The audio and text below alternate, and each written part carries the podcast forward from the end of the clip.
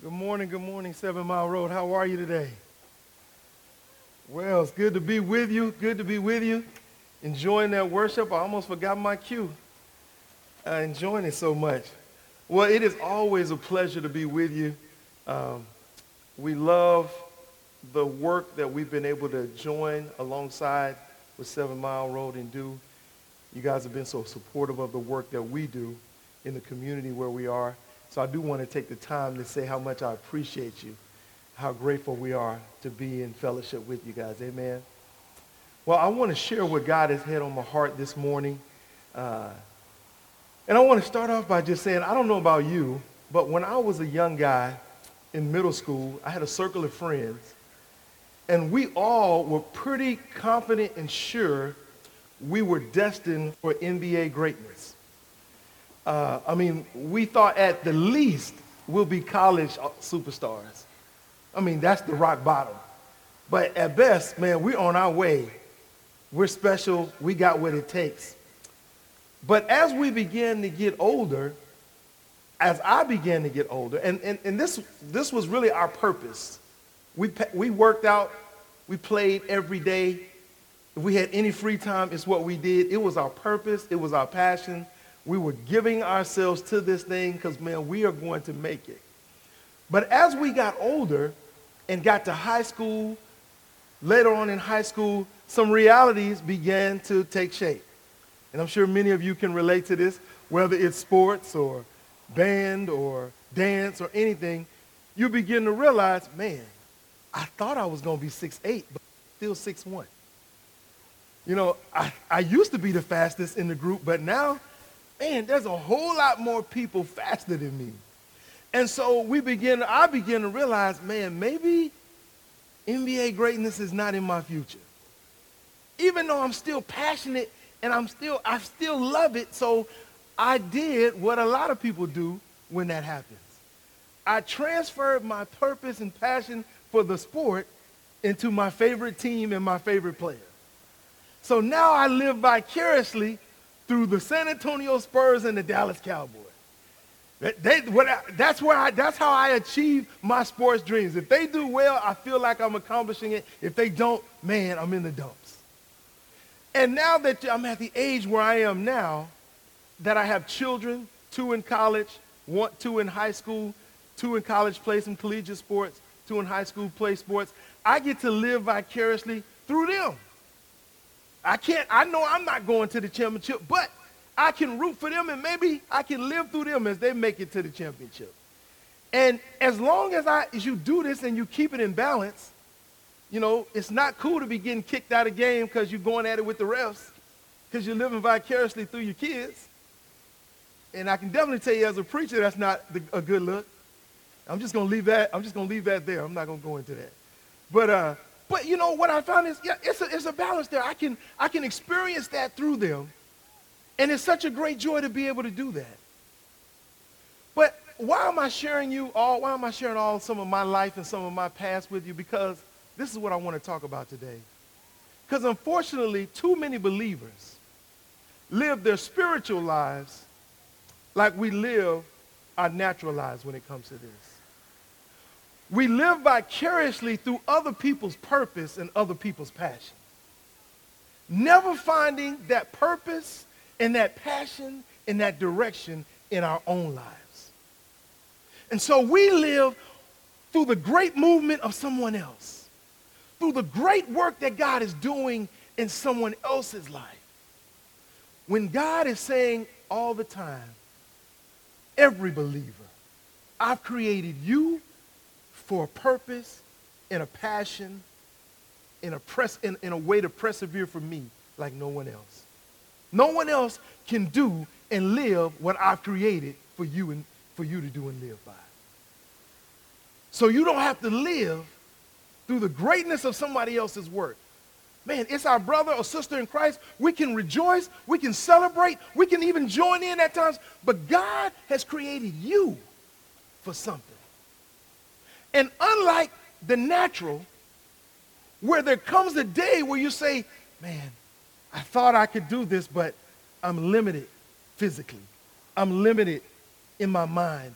I'm limited by natural abilities, so I can never achieve that. What God has created for you, what he has purposed and destined for you, you got everything it takes. You are the freak of nature. You are the six eight, six nine, jump out of the gym, fastest guy on the planet. God's created you for everything you need to do what he's called you to do for the purpose and the passion you should have. And so I want to talk about what does that look like?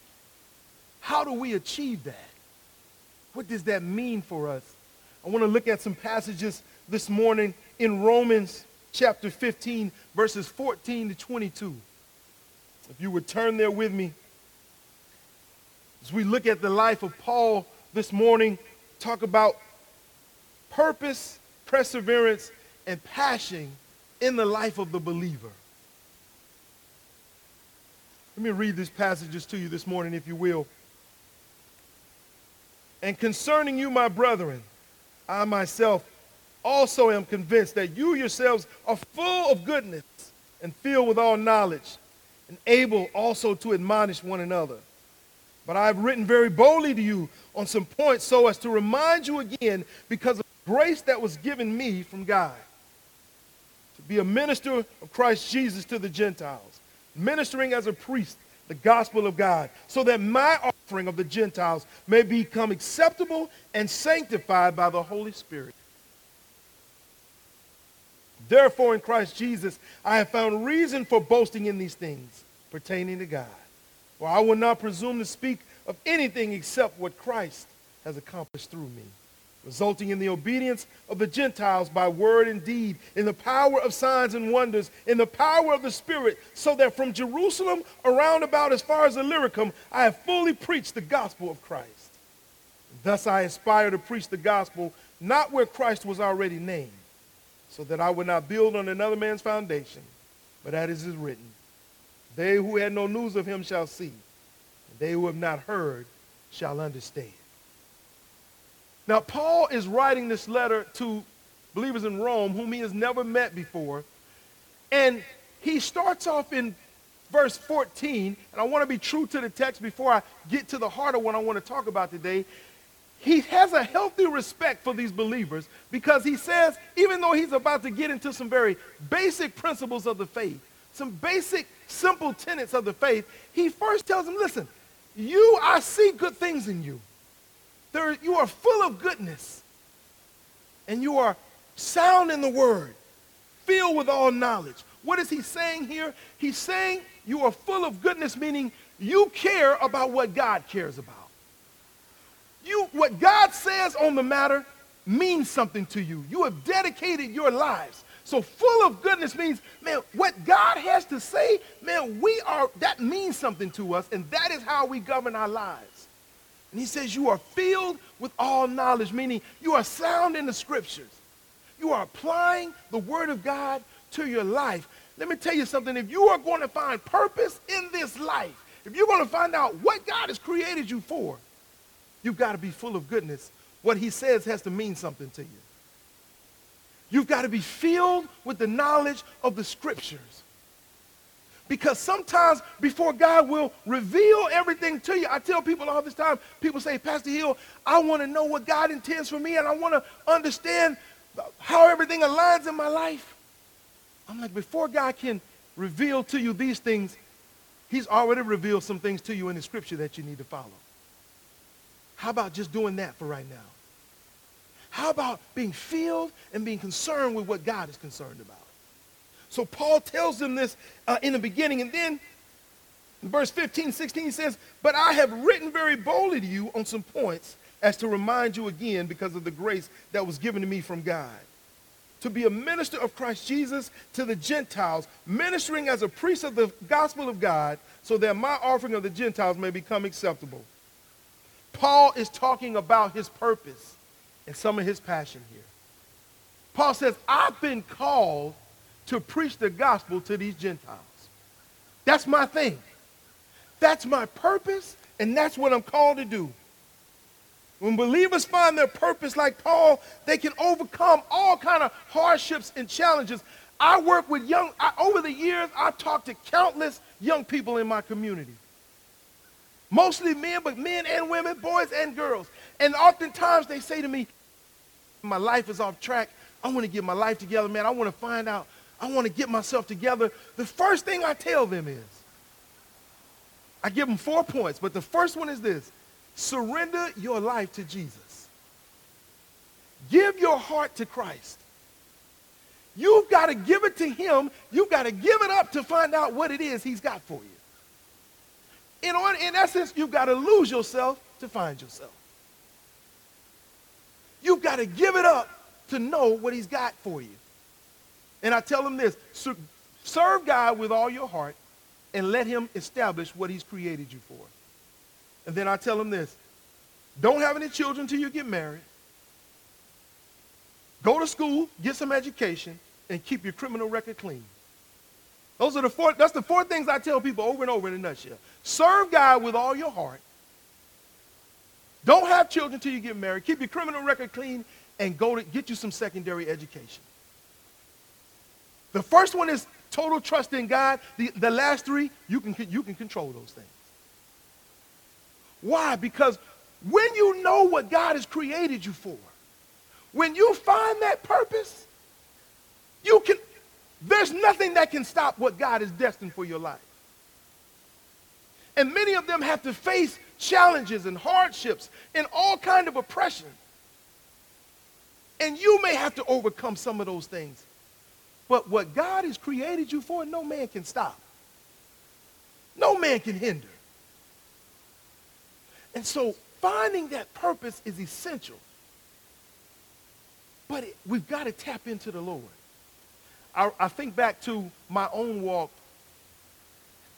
after going to school at Texas Southern here, giving my life to the Lord, finding myself involved in the community in inner city work. And then we left Houston, Texas, and we were in south side of Chicago, urban inner city work. The name we call it is hood work. So left Chicago, went to southwest Atlanta in the hood doing work. Jackson, Mississippi in the hood doing work. And sometimes when God is unfolding his purpose in your life, you're the last one to get it sometimes. And I had other people ask me, David, why are you always like on the rough side of the tracks when you live somewhere? And they had to dawn on me, I don't know why.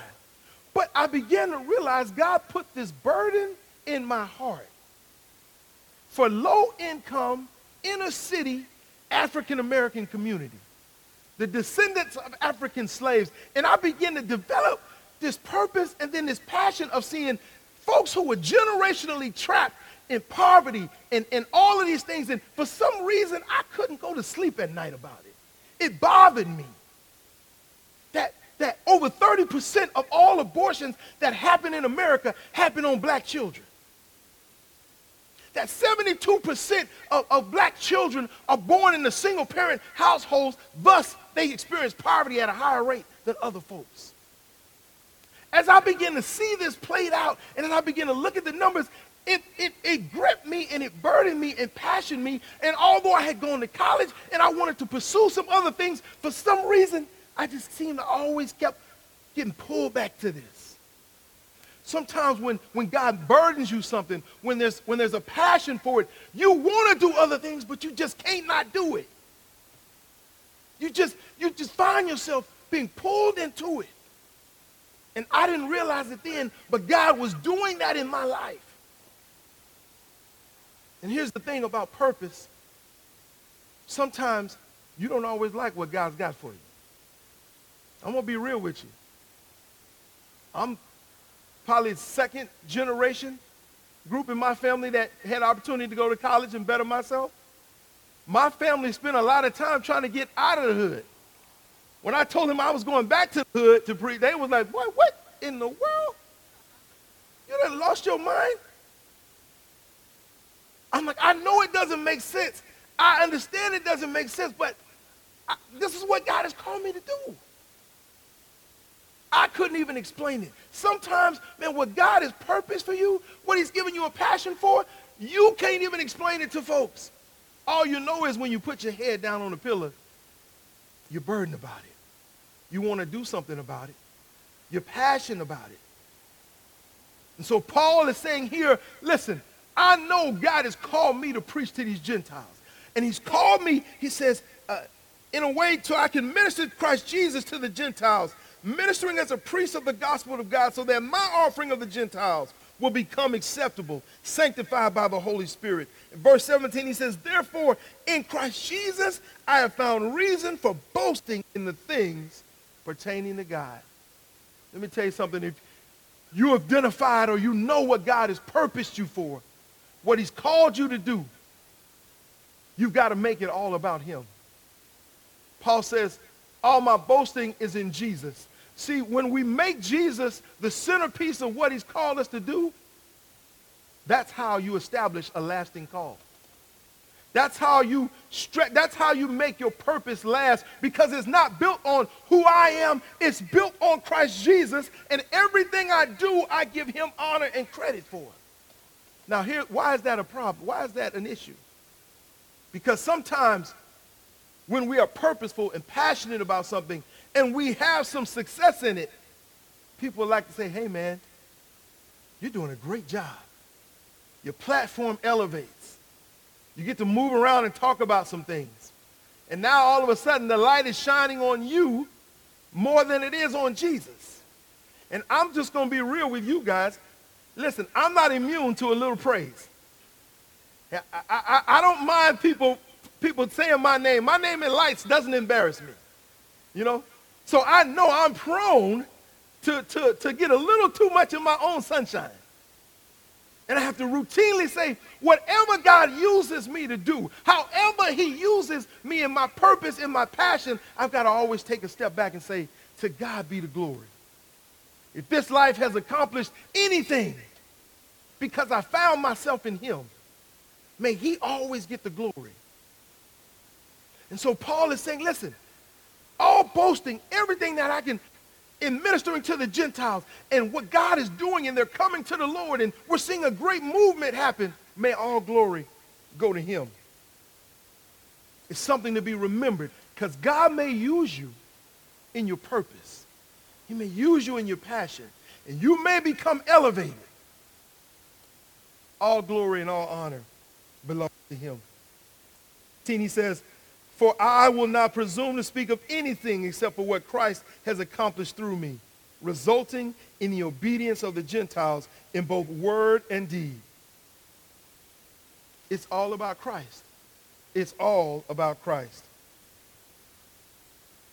He says, in the power of signs and wonder, in the power of the Spirit, so that from Jerusalem around to Illyricum, I have fully preached the gospel of Christ. And thus I aspire to preach not where Christ was already named, so that I would not build on another man's foundation. Here's what I love about Paul, and here's what God will do over time. Paul knows not only what he's called to do, what he's passionate about, but he knows exactly how he's called to do it. I'm called to go where no other man has gone. I'm called to go into the rough and hard places. God has revealed to him specifically how he wants to carry out his purpose and his passion. And, and let me say this right here. God will do that over time. And we cannot assume that purpose and passion only comes from people who minister on stage and people who are on staff at churches. God has purpose and passion destined for everyone's life. Whether you ever ser- are, are called to ministry or you ever serve on a staff, right where you are, God has equipped you for what he's called you to do. One of the most amazing things that I am co- constantly convicted about is my wife.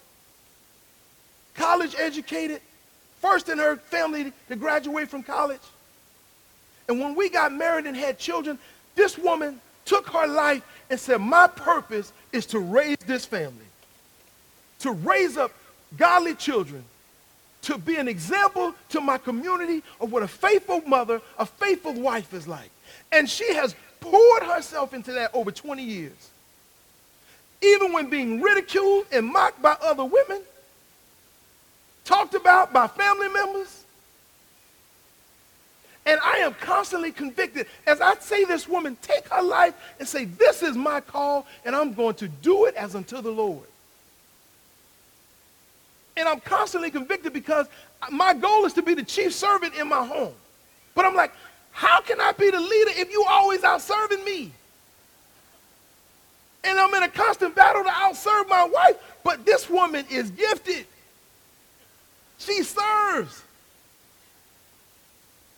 And it's, and it's humbling to me and it makes me understand and see you don't have to be on staff somewhere. And here's what happens even to preachers like me. We look at other folks and we look at what, I might look at what I'm doing in a, an underserved inner city community. And the enemy always wants to say, David, your little calling ain't, that little rinky dink calling you got, eh, that ain't nothing big. You ain't, ain't nobody even paying attention to you. So, yeah, look, you look at other folks, they planted churches in two years, they got 800 people. You've been going 10 years and you barely cracked 100. You're just wasting your time, man. You think God, you think you offering up something that God's going to be proud of? And sometimes God will do that even in our own personal, where God has called you to work. Nobody cares about what you're passionate about, what you're doing. You're not as gifted as some of these other folks. Look, look at how long you've been doing this, and look at what the results are. Let me tell you something. You tell the devil he's a lie and get out the way. Because it's not about that. God, all he asks of us is faithfulness.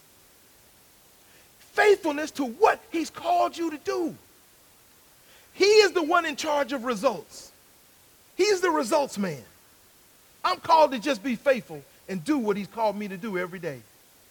And Paul gets into that as he talks about, uh, man, why should we persevere in this thing? 2 Corinthians 5, 9 through 10 says we will all stand before God and give an account one day. As a believer, you're going to give an account for this life. And not only for this life, but for the 70 or 80 years, if, if the Bible says to do the strength that you've been given, if you're blessed, you've, you've been given those years for a purpose and a passion. And like Paul said, I'm giving these my work to the Gentiles as an offering to you, God. And someday God's going to say, what did you do? I gave you 70 or 80 years on this earth, and I created you for a purpose, and I put a burden and a passion in your heart. What did you do with it? Where's the offering when you stand before him? Or did you spend your time, did you spend all that time trying to make your life as comfortable as you can make it? Did you spend all that time looking at other folks, imagining what you could have done? instead of looking around where you were and saying, God, you've equipped me. You've made me unique.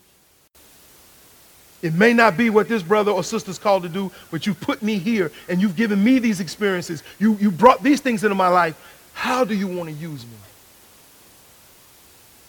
And when he does that, he may reveal to you a unique passion that he has given you just like he gave, gave Paul. And here's the thing I want you to be careful with with passion.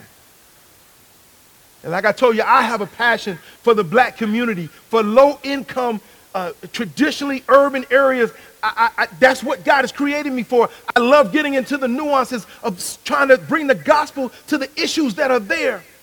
But here's the thing I got to be careful, and we got to be careful with about passion. Because I'm passionate about, like, about that, sometimes I look at other people who are not, and like, what's your problem? What's wrong with you? And the energy and the zeal that I have, oftentimes, if I'm not careful, I can turn that sword on my brothers and sisters because they're not passionate about what I'm called to be passionate about. Now, hear me. I love bringing awareness to my passion. I love making other people more informed, but I got to be careful that I don't harm God's people with my passion. See, I'm doing this unto the Lord. And one thing I've learned is God cares about people so much that he sent his own son to die for them. So even if people don't get my passion, I can never injure them. I can't hurt God's people. My job is to love them and help them see what I see. And so even now, as I lift my voice, for years I've been telling people about the issues and the plights of urban black community. And for years, people have been slow to get onto that. But now the things that are happening in our society, you see people becoming more aware. The temptation sometimes is to say, I've been telling you that for years. The guy says, no, you don't do that. You love my people. You care for them. So God may burden you with something, and people may, it may be slow to wake up to it. Be patient and let God do his work. Be patient and let God do his work. God loves people. And he may send you into a place. He may burden you with something that's so unique that folks are not even aware about it yet. Be patient and let God use you. And allow him to let you persevere for the work he's called you to do. Paul shares his passion as he aspires to preach the gospel where Christ has not been named. You know, Larry Crabb, uh, Christian author, he says this. The core problem is not that there is that we are too passionate about bad things, but that we are not passionate enough about good things. We get passionate about a lot of things, but are we passionate about the things we're passionate about? I don't know what God has for you. I don't know what his purpose is for you. I don't know what his passion is for you. But I do know this. He's created all of us uniquely. He's put all of us in unique situations. And however, whatever you've gone through in your life, whatever things that make you weird to some or nuanced to others, God created you uniquely for that. And he's called you into something. He desires that you embrace him. Jesus gave his life on the cross. He died for us all so that we would all have an abundant, full life in him. Don't, don't live vicariously through somebody else. Spirit. It's okay to be connected, but I want every believer to feel what I feel. Every day when I get out of the bed and my feet hit the ground, it's no better feeling than know I'm doing what God's called me to do. Today I get to get after. God, what you uniquely equipped me to do. Sometimes I look at other pastors and I'm like, I can never do. I look at Jeremiah, I can never do what Jeremiah does. I can't do that. I'm not built for that. I'm not equipped like that. But the beautiful thing is, God didn't call me to that. He's called me to do what I'm called to do, and, I, and, I'm, and I'm built for it. I want every believer to have that feeling and not have to look around at other folks and live vicariously through them. We all have to stand before him one day. We all got to give an account. One of my favorite passages as I close is this, Acts 13, 36.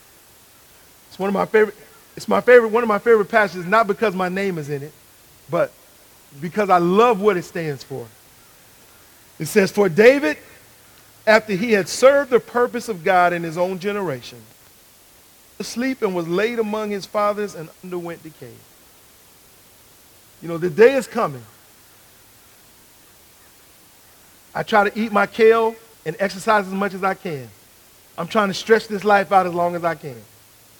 But no matter what I do, the day has come. The day will come when my time will be up. Your time will be up. We will, they will put us in the ground and we will undergo decay. The question that will remain is did you serve the purposes of God in your generation? All I care about is will, will they be able to say, with the time that David had on this earth, with the time that you had on this earth, did you serve the purpose of God in, in your generation? Did you were you full of goodness? Were you full of Scripture, the ways of God, enough to understand and know the purpose of why He created you? And then did you get after that with the time He had for you? That's all that matters when it's said and done. So I want to pray for you this morning. No matter who you are or where you're from, what your background is, what your level of education is, what your experiences are, that no matter who you are, that you will engage him enough to know the purpose and the passion for your life. And that when the day comes, you will be able to say, they'll be able to say, you fulfill the purpose of God in your generation. Let me pray for you. Father, I thank you this morning Father, I pray for everyone in the sound of my voice. Father, you have equipped us. You have prepared us in your own way and in your own fashion for a unique call and gifting, for a unique passion. And Father, we don't have to live through the lives of others. We don't have to dream about what it's like to feel God use us in a way and feel uh, the power of God move through our lives. And Father, the Bible can become alive and can become real to us as you navigate our lives and as we journey with you and as you unfold the plan that you have and the purpose for our lives. And Father, we would live a full life and we would have a full experience with you. And that when the day comes, we would truly be able to say, we fulfilled the purposes of God to the best of our ability with the time that was given to us. So, Father, I pray to the mom, to the wife, to the husband, to the father, to the student, to the single person, to the child, to the teenager. Father, no matter where they are in life, what place they may be in, that they would begin to seek you and you would reveal your purpose and passion. That no one would look down on what you called them to. That we would all aspire to be faithful. That when we stand before you, that we have an offering of a faithful life to the call you called us to. It's in Jesus' name we pray. Amen. Amen.